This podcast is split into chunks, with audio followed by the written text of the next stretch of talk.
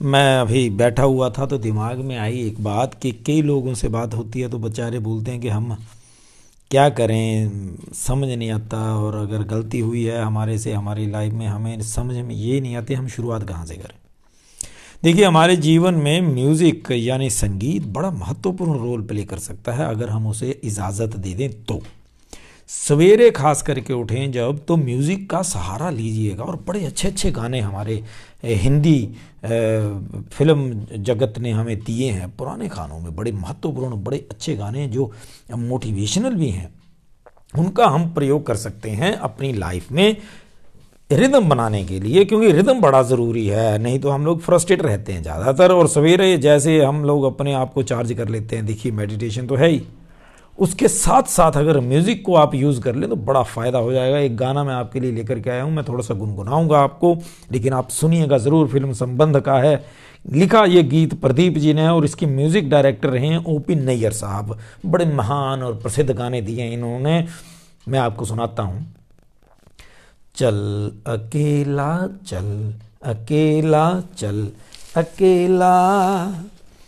तेरा मेला पीछे छूटा राही चल अकेला।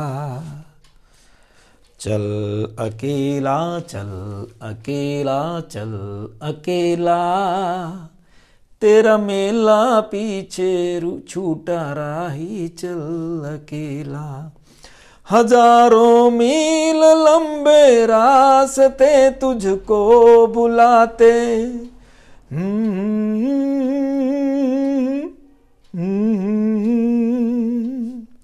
यहाँ दुखड़े सहने के बासते तुझको बुलाते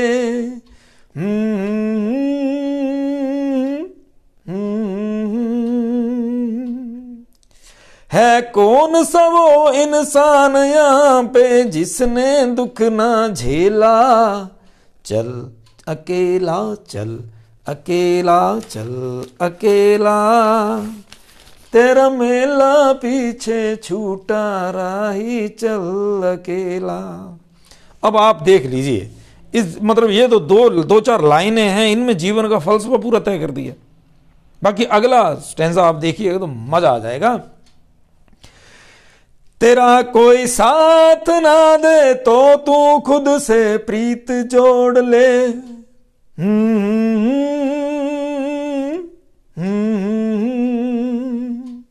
बिछोना धरती को करके अरे आकाश ओढ़ ले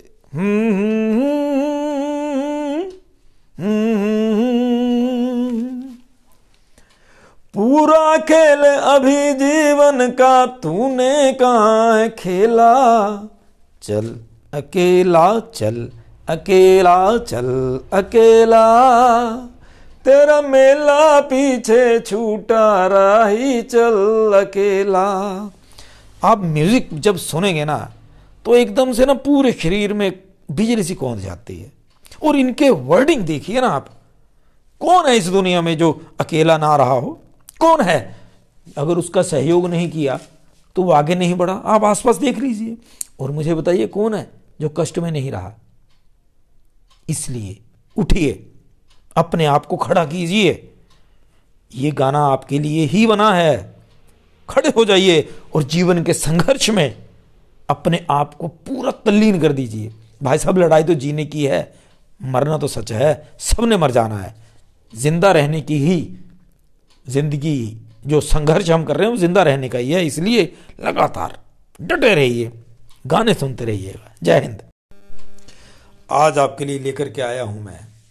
एक बड़ा ही पुराना और बड़ा ही चर्चित गाना है ये। पहले सुनिएगा। मैं एक ही स्टेंजा लेकर के आया हूँ, लेकिन इसके ऊपर बात करेंगे तो मज़ा आएगा। संसार है एक नदिया,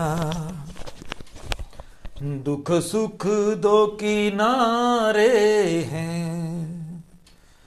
ना जाने कहाँ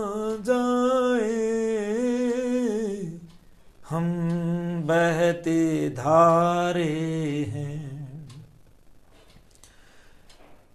है कौन वो दुनिया में इतना पाप किया जिसने बिन उलझे कांटों से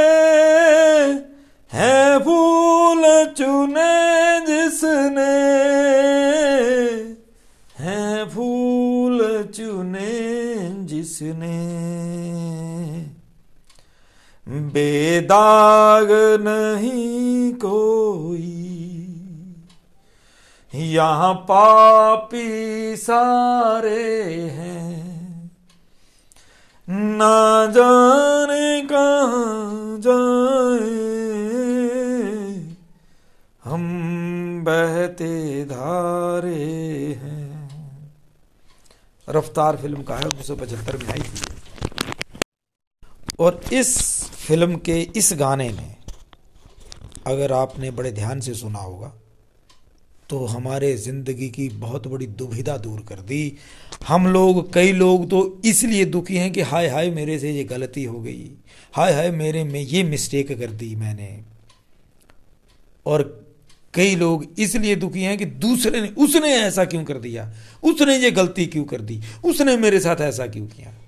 एक एक लाइन अगर ध्यान से आप सुने तो आप समझ जाएँगे कि इस दुनिया में सबसे गलतियाँ होती हैं, पाप भी सबसे होते हैं, अगर इंसान है तो। तो अगर हमसे गलती हुई है तो हमें खुद को भी माफ़ करना चाहिए। और अगर दूसरे से हुई है उसको भी माफ़ कर दो भाई साहब, वो सब इंसान ही हैं हम लोग। हम कोई भगवान थोड़ी हैं? क्योंकि ये ज़िंदगी का सफ़र है। पता नहीं कहाँ बहते हुए कौन निकल जाएगा। कोई आपको पता आपके साथ बचपन में कौन कौन बच्चे थे कौन कौन बुज़ुर्ग आपने देखे थे और आज कहाँ हैं वो? कोई नहीं रहा। कि हमारे मित्र ऐसे थे, बेचारे चले गए बिना मिले ही। हमें उसके बाद कभी मिले ही नहीं। फिर किस चीज़ लिए? मतलब किस चीज़ को लेकर के हम इतने ज़्यादा सीरियस हो जाते हैं? यहाँ कुछ भी परमानेंट नहीं है। ना जाने कहाँ जाएँ। हम बहते धारे हैं। ठीक है ना? डटे रहिएगा। जो चाहते हैं वो करिएगा। लेकिन, बोझ दिल पर लेकर के नहीं जीना कि भाई साहब मेरे से गलती हो गई। या मैंने पाप कर दिया, या मेरे साथ किसी ने कर दिया। क्योंकि जब इंसान है तो ऐसे ही होंगे, सब एक जैसे ही हैं। कभी ना कभी हम भी वैसे ही होते हैं। क्या फ़र्क पड़ता है? हम लोगों को ज़िंदा दिल होकर के ही रहना है। जय हिंद। आपको मैं एक इंसिडेंट सुनाता हूँ, अयोध्या का है। अयोध्या में जो रामलला के लिए एक पुजारी थे उनके रथ की व्यवस्था थी। भगवान के लिए रथ और उनके लिए घोड़ी भी लाई गई। अच्छा जो घोड़ी भेजी गई थी, बहुत अच्छी थी, बड़ी सुंदर और बहुत समझदार, उसका नाम रखा गया था श्यामा। वो घोड़ी इतने मतलब अट्रैक्टिव थी और इतना ज़्यादा उसका प्रभाव था कि लोग भगवान को माथा टेकने आते थे, लेकिन उस घोड़ी को माथा भी टेकते थे। ये माना जाता था कि वो साक्षात कोई संत है, कोई ऋषि मुनि है जो घोड़ी के रूप में जीव का रूप धारण किया और भगवान की सेवा करने आ गया। अब वक्त बीता, घोड़ी बुज़ुर्ग हो गई। जो मैनेजर था, उसको लगा कि अब ये तो बूढ़ी होने लग घोड़ी। उसने बात करी कि वापस इसको भेजें और जहाँ से व्यवस्था की गई थी, दूसरी घोड़ी मंगवा लेते हैं। ये तो बूढ़ी मर जाएगी और इसकी सेहत भी ठीक नहीं रह रही। चलो जी, बात कर ली गई, रेलवे स्टेशन पे गए, उनसे बोला कि मैंने घोड़ी भेजनी उन्होंने बोला, ठीक है, आपको एक बोगी डिब्बा दे देंगे और उसमें घोड़ी को बाँध देंगे। गंतव्य स्थान पर जाकर के घोड़ी वाला उतार लेगा। एक्स्ट्रा किराया आपसे लिया जाएगा, वो आप यहाँ जमा करवा दें, जमा करवा दिया गया, बात हो गई। तीन दिन बाद घोड़ी को ट्रेन में भेजना था। अब जैसे ही घोड़ी की वो जो सारी टिकट वगैरह हो गई, उस घोड़ी ने खाना पीना बंद कर दिया। बस रोती ही रहे, तीन दिन रोती रही। हालत बिगड़ती चली गई। जब तीसरा दिन आया तो बहुत हालत ख़राब थी। जितने भी वहाँ जो सेवक थे, वो बहुत दुखी हुए। वो बोलते, मैनेजर साहब, ऐसा ना करो, ये घोड़ी मर जाएगी। अब तो सेवा ही है। आप तो खुद बोलते थे कि ये एक ऋषि का रूप है। लेकिन अब आप इसको भेज रहे हो, बड़ा दुख लग रहा है। दुख तो मैनेजर को भी लगा। लेकिन उसने बोला, देखो भाई, हमें तो सेवा का कार्य पूर्ण करना है और बीमार घोड़ी रखेंगे तो फिर बग्गी को कौन खींचेगा? इसे भेजो। बिल्कुल मत आने दो, अपनी भावनाओं को आड़े। चलो जी, घोड़ी को किसी तरह उठा करके, खींच कांच करके डिब्बे में चढ़ा दिया गया और डिब्बा बाहर से बंद कर दिया गया। घोड़ी डिब्बे में जाते ही बैठ गई। बैठने के बाद लेट गई। अब रात हो गई, रात को जो मैनेजर था उसको बड़ा दुख हुआ, पश्चाताप तो हुआ, बोलते, यार, घोड़ी ने बीस साल सेवा करी, अब हमने ऐसे भेज भी दिया, लेकिन मैं क्या करता? ज़रूरी था, मैं अगर ऐसा ना करता तो फिर बग्गी कौन खींचता महाराज की, भगवान की? कहा, चलो ठीक है, अब भेज दी भेज दी। लेकिन पाप लगेगा क्योंकि मुझे लगता है कि घोड़ी मर जाएगी। सवेरे उठे तो अचंभित रह गए। एक भाई साहब आए रेलवे स्टेशन से कि पंडित जी, वो जो हम, आपने घोड़ी के लिए बोला था ना डिब्बा, वो हम लोग तो रात में भेजना भूल गए। गाड़ी चलेगी ट्रेन और वो डिब्बा वहीं रह गया। तो आप ऐसा करो, उस घोड़ी की आज सेवा शुश्रा कर लो, जो भी घास वास देना है, कोई शाम को भेज देंगे। वो पंडित जी भागे, सारे भागे देखने के लिए। तो जैसे ही डिब्बा खोला, घोड़ी मरी हुई। सब बड़े दुखी हुए, लेकिन एक तरफ़ से खुश भी हुए कि चलो, ये बेचारी अयोध्या से बाहर जाना नहीं चाहती थी, मर गई तो अयोध्या की मिट्टी प्राप्त हो जाएगी इसको। लेकिन अचंभा तो अभी होना बाकी था। उस घोड़ी का एक सेवक था, जो उसकी सेवा शुश्रा करता था, सफ़ाई वाई करता था वहाँ पे बाड़े में। वो आया और उसने कान में कहा, श्यामा जी, उठ जाओ, अब आप अयोध्या में ही हो, आपको अयोध्या में ही रहना है, उठ जाओ। इतनी सी बात सुनी और मरी हुई घोड़ी उठ करके बैठ गई। सब हैरान हो गए कि ये तो मरी हुई थी, एकदम से बैठ गई और बैठ ही नहीं गई, उठ गई, खड़ी हो गई चलने के लिए। और आप अचंभित हो जाएँगे उस इंसिडेंट के बाद वो घोड़ी पाँच साल तक ज़िंदा रही। पाँच साल वो भगवान की सेवा करती रही।